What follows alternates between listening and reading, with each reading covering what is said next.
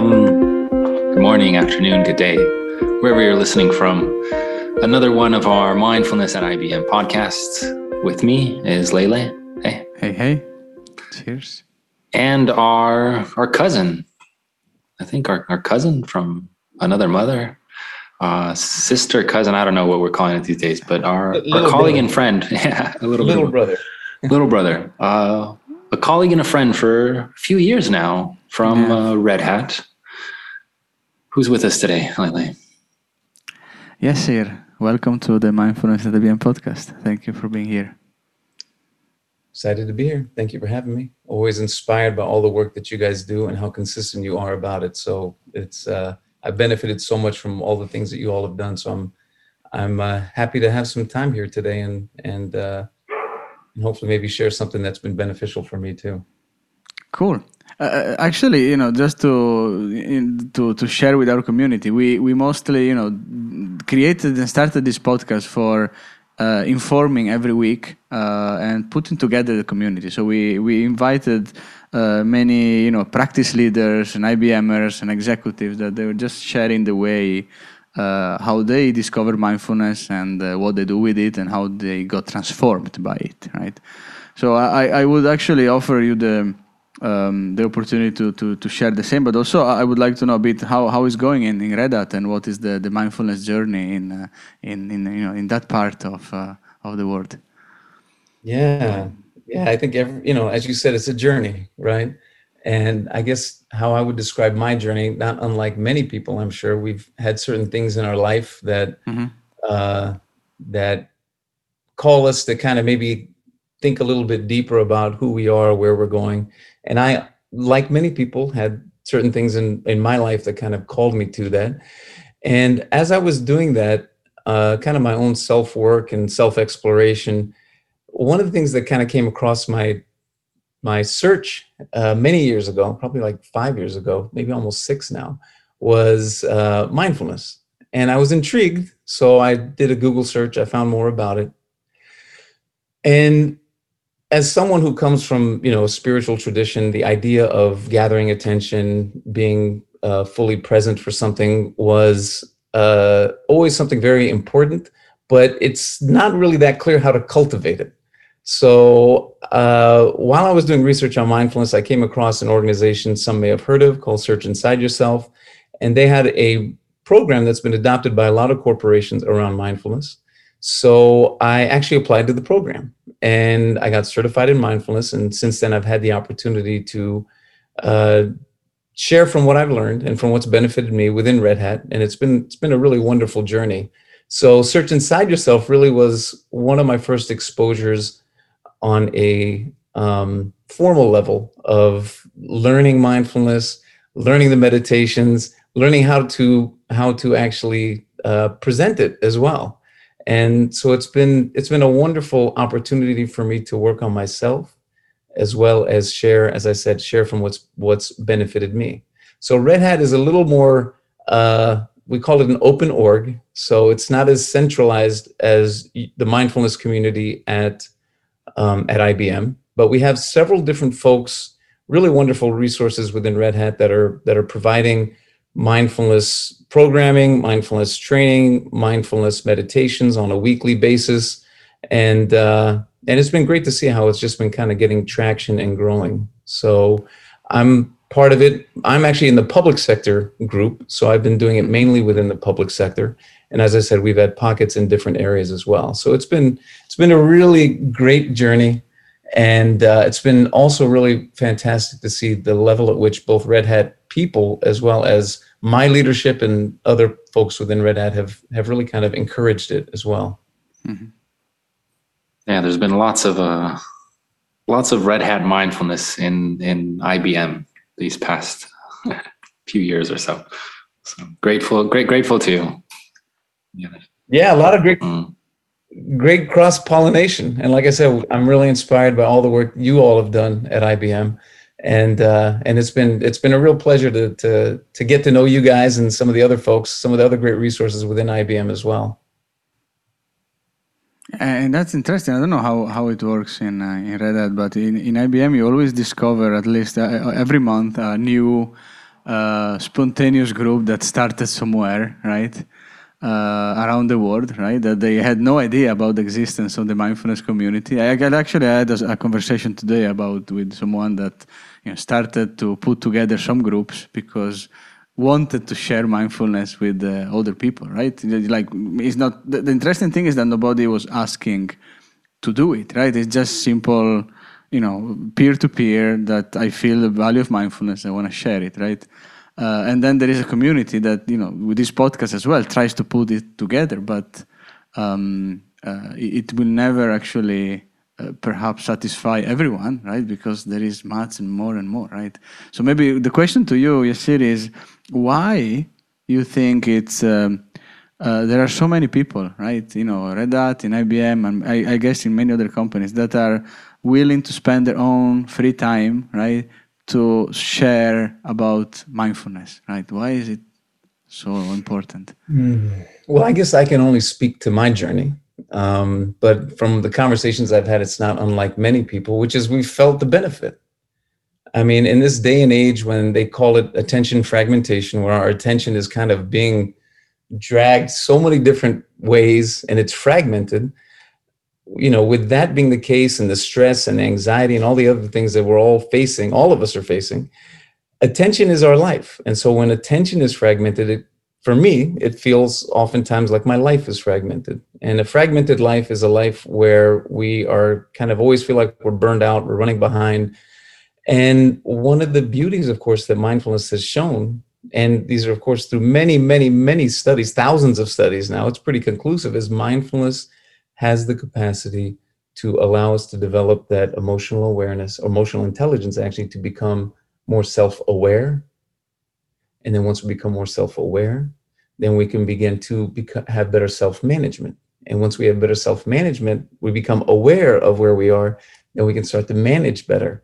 It's a beautiful thing. And then on top of that, as we continue to do that and become more aware and self manage ourselves, then we can begin to have more self compassion and extend that compassion to others.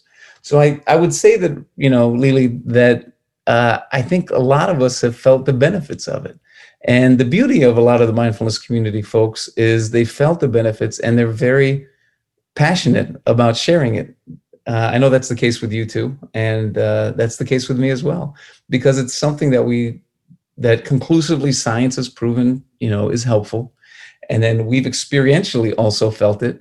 And we've also i'm sure you guys even more than me when you do share it it's it's a beautiful thing to see how folks who may have not been exposed to it before when they do experience it uh, to what extent people feel feel the benefits. And and it's really been really pretty cool how some of the even sometimes short presentations i've done i've seen some people actually pick it up and run with it.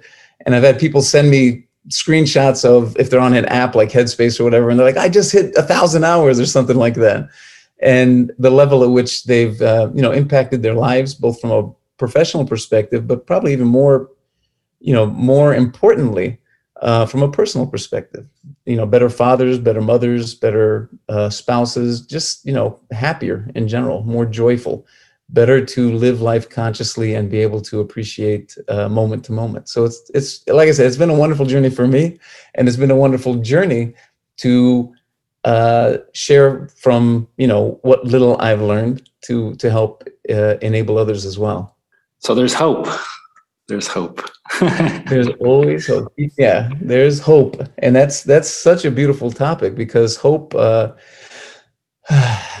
Hope is such an important part of the human experience. And many, you know, many, if you look at spiritual traditions, if you look at research, hope is such an important thing to cultivate for for all humans and um and that's been something recently that i've been i've been kind of uh, kind of been thinking about to do a better job of of kind of cultivating that within myself as well hold on like uh, one uh, one thing that um, I, I, I I learned right when I practice mindfulness is like that the only thing that exists is the present right? So the past is past cannot be you know uh, taken back or anything. The future actually is just a prospect that doesn't exist right? And the present is the only thing we have. Right? It might be every moment might be the last moment, so it's it's worth actually to live it and experience it and enjoy it, right? As a beginner's mind, and or maybe as the last moment you ever had, right? So it's precious. But hope is part of the future, right? So how come it's it's so important to to cultivate it, right? Yeah, hope is so important because, um, as you said, I mean, the future, you're not living in the future, but the reality of the human condition is that we have our default mode network, negativity bias. And typically, when that part of our brain, default mode network, is running, which runs by default when we're not focused on something, we typically think about the past, all the things that we've messed up, or about all the ways things in the future can, can get messed up. Hope is important because even if you're living in the present, all of us are going to have times at which where we need to be more resilient times at which things are bogging us down. Times at which that we in the present have a hard time persevering let's say. Uh, times at which where we feel hopeless where we feel in the present moment that i don't even if we're in the present moment i don't see how x y or z situation is going to get better. So hope is important in the present moment because it helps us to ground ourselves that by being hopeful, we think that whatever we're going through right now, we have a we have a good chance of actually, you know, uh, a good chance of of moving the ball forward, and that can impact resilience. It can impact our uh, mindset. It can impact how we how we deal with the present moment. So there's an interesting study that was done actually in the 1950s by a professor at Johns Hopkins. It's kind of a kind of a, a a little bit of a morbid study, but it was really interesting. So what he did is he found out that, and I'll, there's a few things to it, but I'll try to cut to the chase. He found out that wild rats can swim for about 60 hours. So wild rats, you take a Norwegian wild rat, they can swim 60 hours, you know, pretty much nonstop. What he did is he put them in a bucket of water. And he found when he put the wild rats in the bucket of water, confined, they would drown within a few minutes. So he was like, well, what is going on? Why are these wild rats that in the wild they can swim for a long time, but in this confined space they immediately drown? So he tried to he tweaked this tweaked this test. What he did is he took the wild rats, put them in there, and before they would actually drown, he would pick them up and he would hold them for a few minutes and then put them back down. And so what he did is he found that when he did the final test for these rats that he picked up and put, put back down, they actually were able to swim for dozens of hours.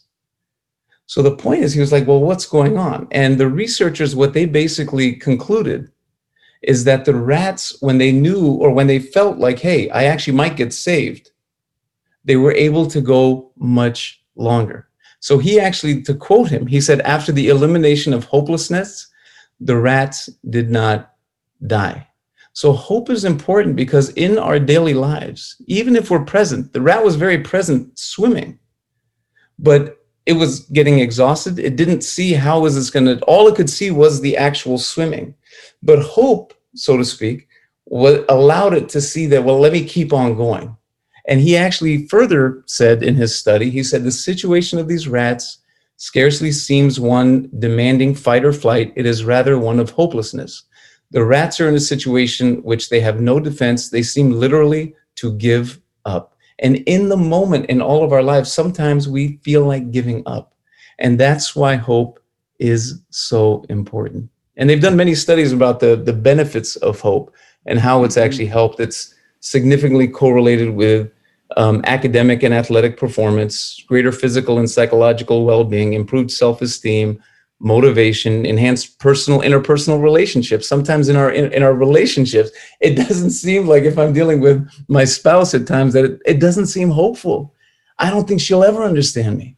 She mm-hmm. always gets it wrong. Or i might say to myself i always get it wrong.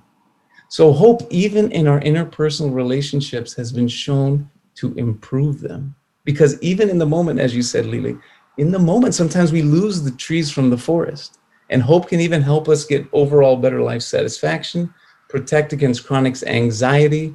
It can help us to, of course, reduce stress as well and enhance our overall well-being over time. So it's a it's it's a great question actually that you mentioned. Mm. Um, how, how far fetched should be the hope? Because you know I, I could imagine hope for you know the next 10 years or for dying at 90s right or something like that or you can just hope to just live the next moment and this just makes you going on and on because it's just another moment after another one i can enjoy so how, how would you in what scale you would position the hope Yeah, and I think one of the points here to mention is it's, it's a really important distinction. Hope is not just empty positive thinking. That oh, you know, uh, you know, uh, it's it's hope as they define it. It is something that actually it's a quality that actually is related to resilience. It's a quality that's actually related to moving forward. So it's an it's an idea that with hope, keeping hope alive is allowing us to think that hey, we can still move forward. Which is why, if you look at uh, drug addictions, particularly the quality that they talk about in drug counselors, the number one, and I've done some some uh, certifications in in America on this. Hope is the most important thing for a person that's a drug addict. Is that things can get better. So it it's not a it's not a, just an optimistic positive thinking but it's something grounded in a reality and understanding of you know where things can go so yeah so it's it's uh it's you know to go even a little bit further uh it's something that's been studied quite a bit and there's actually a, uh gentleman by the name of dr snyder who came up with a a model for hope hope. And he said there's three distinct components of hope. And he said hopefulness is a life-sustaining human strength composed of three distinct but related components. So this is where we get a little technical now. Um, and the first one he said the first component of hope is goals thinking it's the clear conceptualization of valuable goals so the first thing in hope is i have some type of goal so, for example, if it's drug addiction, if it's an interpersonal relationship, just being able to conceive a goal is the first step of hope. Just even conceiving that I think things could get better and what do they look like? The second component of hope is pathways thinking. And that's, as he defined it, it's the capacity to develop specific strengths to reach those goals, specific strengths and strategies. So now I know what even in it seems a little bit far-fetched but i know that i could one day do x y or z so that's the goal the second is then i have a strategy i have a pathway to get there then the third important thing is he calls it agency thinking and that basically means the ability to initiate and sustain the motivation for using those strategies it really means that i have agency that i have the ability that I can actually make a change in my life. So that's where hope is so, so important. And it, again, it's not necessarily just some far fetched wishful thinking, it's associated with some type of movement, even if it's just internally.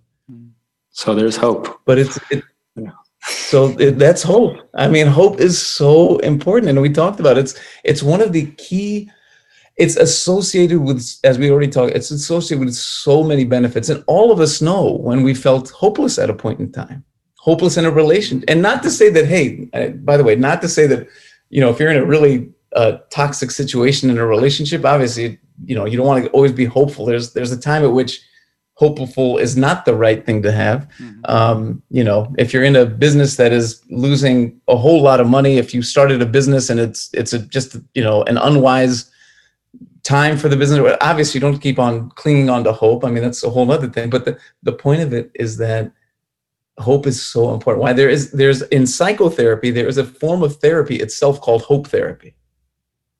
And in hope therapy, what you do is it's future based. And they have shown that hope therapy for groups and individuals can decrease depression, it's shown mothers with kids with cancer allows them to deal with the situation better. And it has helped in couples therapy. Because one of the hardest things is we talked about this, if you're in a if you're in a relationship, there are times, all of us, there are times it feels hopeless. And being able to say that, hey, it can get better, and maybe even give a pathway. It's it's like giving someone who's drowning. We've all been in those mo- moments where we feel like we're drowning when someone throws us like uh, into a bucket. Uh, a life vest or something like that yeah you're, you're able to feel like okay maybe things can get better and that gives the grounding for starting to build something different But uh, so hope, but uh, with awareness, right? With uh, kind of mindful hope, like to to to make sure that your hope is based on uh, something, right? That is not just a fake hope or just uh, you know illusion, and that it doesn't lead you to perhaps things like procrastination, right? Where you have hope you're gonna manage, but at the end you're never gonna do it, or you're doing it the last moment. Yeah, yeah, and you know, there's been studies that mindfulness can sometimes actually uh, hurt motivation in some cases because we can breathe ourselves we can breathe ourselves to a point that we become very calm right but in certain moments in time that's great to help us kind of get calm but then we have to deal with whatever's out there. So it's not a hopefulness as you said that we ignore the action that we have to take. That's kind of a whole that's a whole nother thing which is hopefully hopefully it's a hope that allows us to have space. And this is another part of hope is when you have hope you can start to unwind some of that anxiety some of the concerns mm-hmm. some of the hopelessness and you can start to maybe have courage. Because now you have some hope and hope can engender some level of courage which is very powerful. Thank you. Thank you for all that. So for our listeners to have a more hopeful week ahead what's uh, some practice or some exercise, more mindfulness or more hopefulness uh, that you could, you know, lead us or leave us with? Yeah, there is. There are some great ones, and I'll I'll list them off. And and uh, and this is stuff that I've you know I've used myself with great effect. Um, but one, so here's ones that research has found. One is journaling. Mm-hmm. So oftentimes if we are feeling hopeless, there's something that is making us feel hopeless. So if we want to get hopeful, just sometimes journaling, just starting to unpack that stuff, writing it down so we can see it, putting it hmm. on a piece of paper. As we all know, journaling is very, very impactful. Another one is looking at those who have made it. So looking at people who have made it, then there's people, I don't know what anyone who's listening to this has their journey. I don't know if it's been harder than mine or easier than mine. I don't know. I just know my journey. But I do know when I go and listen, and the studies have shown, when you go and listen to people who have actually, let's say, quote unquote, made it. So when you listen to people and inspirational stories, that also is something that has been shown to inspire hope. That again, I have agency, there's a goal, and I can have a pathway because other people have done it as well. Another thing is talking to people. Mm-hmm. So another thing is just support by talking it out with others. Hey, I'm feeling a little hopeless. And hopefully, hopefully, you're talking to someone who can receive that.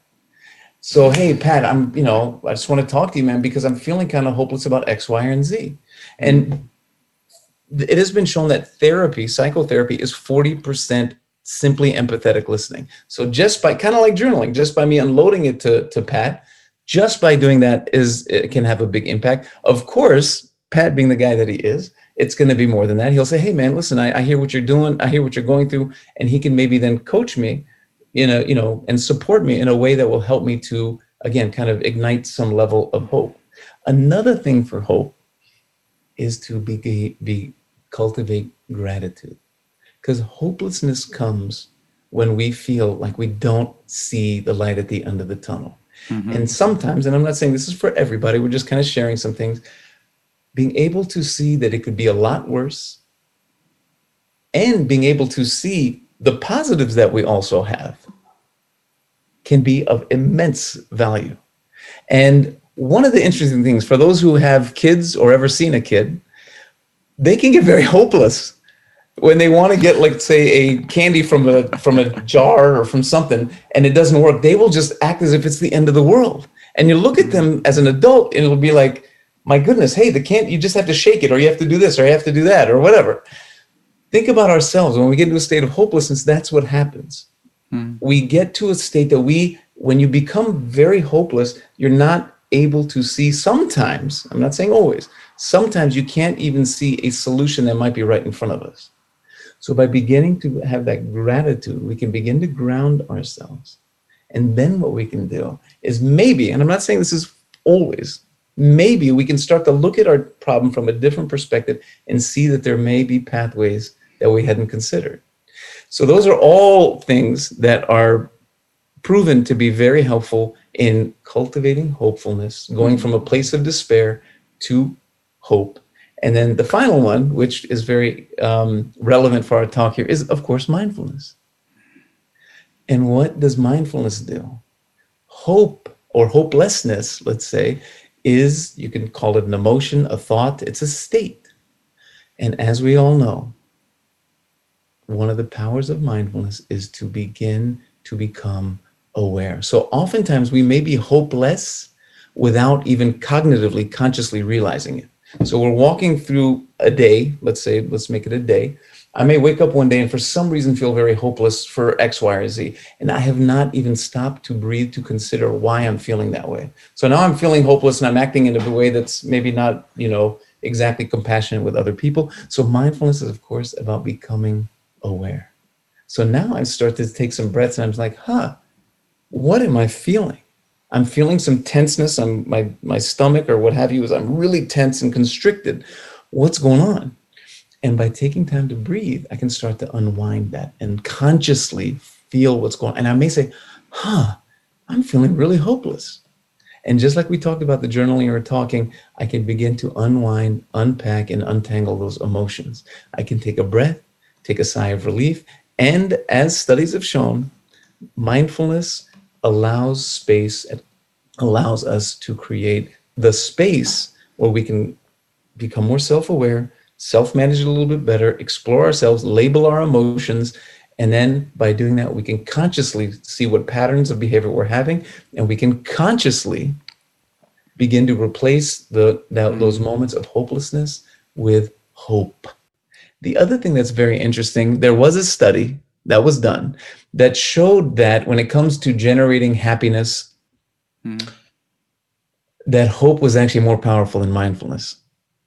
Now, this is not an either or, right? I'm not saying that either you're mindful or you're hopeful. Obviously, they're together. But just as an interesting tidbit, the power of hope, especially in our day and age where I know it's kind of crazy to wake up sometime and see what's going on, the power of hope really can't be overstated. So my my call to action, my invitation for everyone, starting with myself, is to take some moments mm-hmm. To start journaling. What are the things that we may be feeling hopeful about? Start with the positives.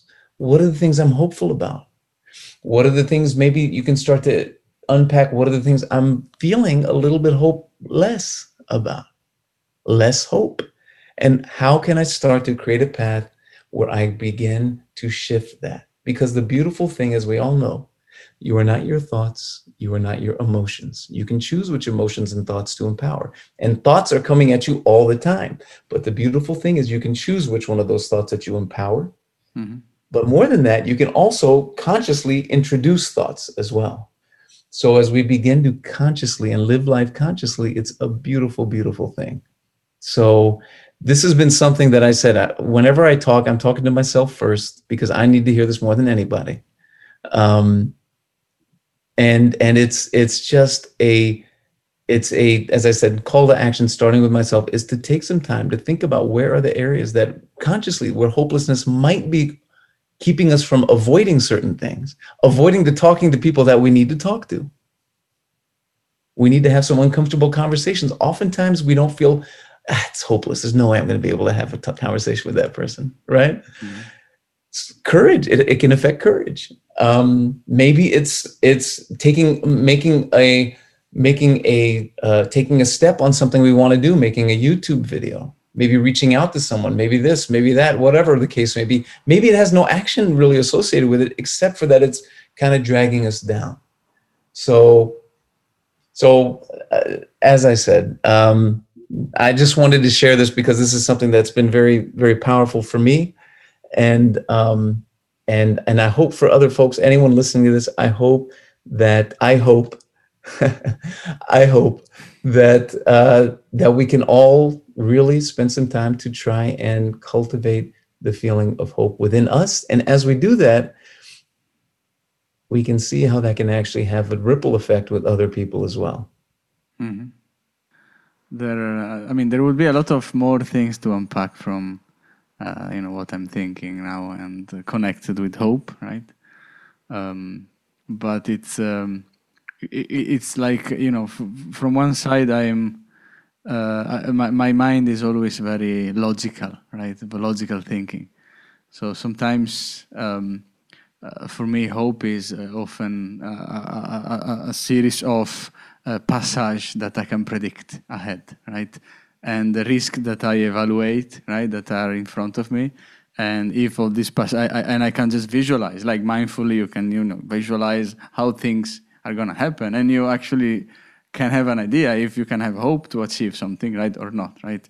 At least for the concrete things. I'm not saying for you know uh, living uh, you know long life without uh, illness, right? So for that, I, it's totally unpredictable. I can just, but for all the things that, uh, for example, talking to someone or you know having to say something to somebody else or whatever, that is very predictable, right? So I would distinguish um, to you know what I can forecast with what is uh, is almost like a belief, right? It's just um, without any uh, connection to to reality. It's just pure heart.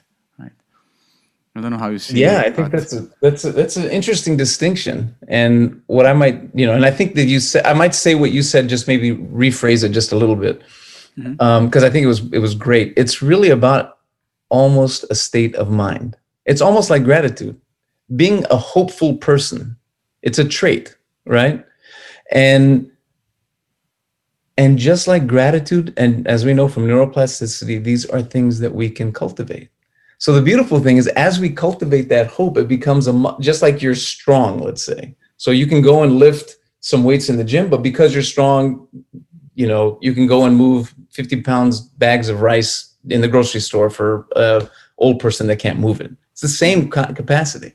So as we build hope, so you it's yeah. it's again it's it's almost a it's a pre-rational it's an unconscious thing as you build that hope so something happens, like you said, like, you know, I need to talk to someone. So you can rationally say, well, I can hope about that. But as we become hopeful people, then life throws its challenges at us. And to not, not to say that, you know, none of us are perfect. We're all going to have moments of, of weakness.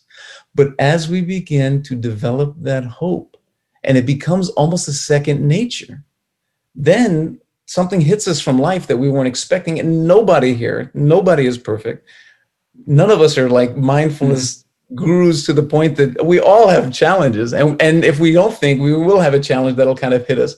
So it, it's just a it's kind of a state to be in. And it's a wonderful state and we're never going to have it 100% but then when things come unexpected we default to gratitude we default to hope. And even if it shakes us for a little bit we can then even unconsciously hope can come over and kind of help us ground again. Mm-hmm.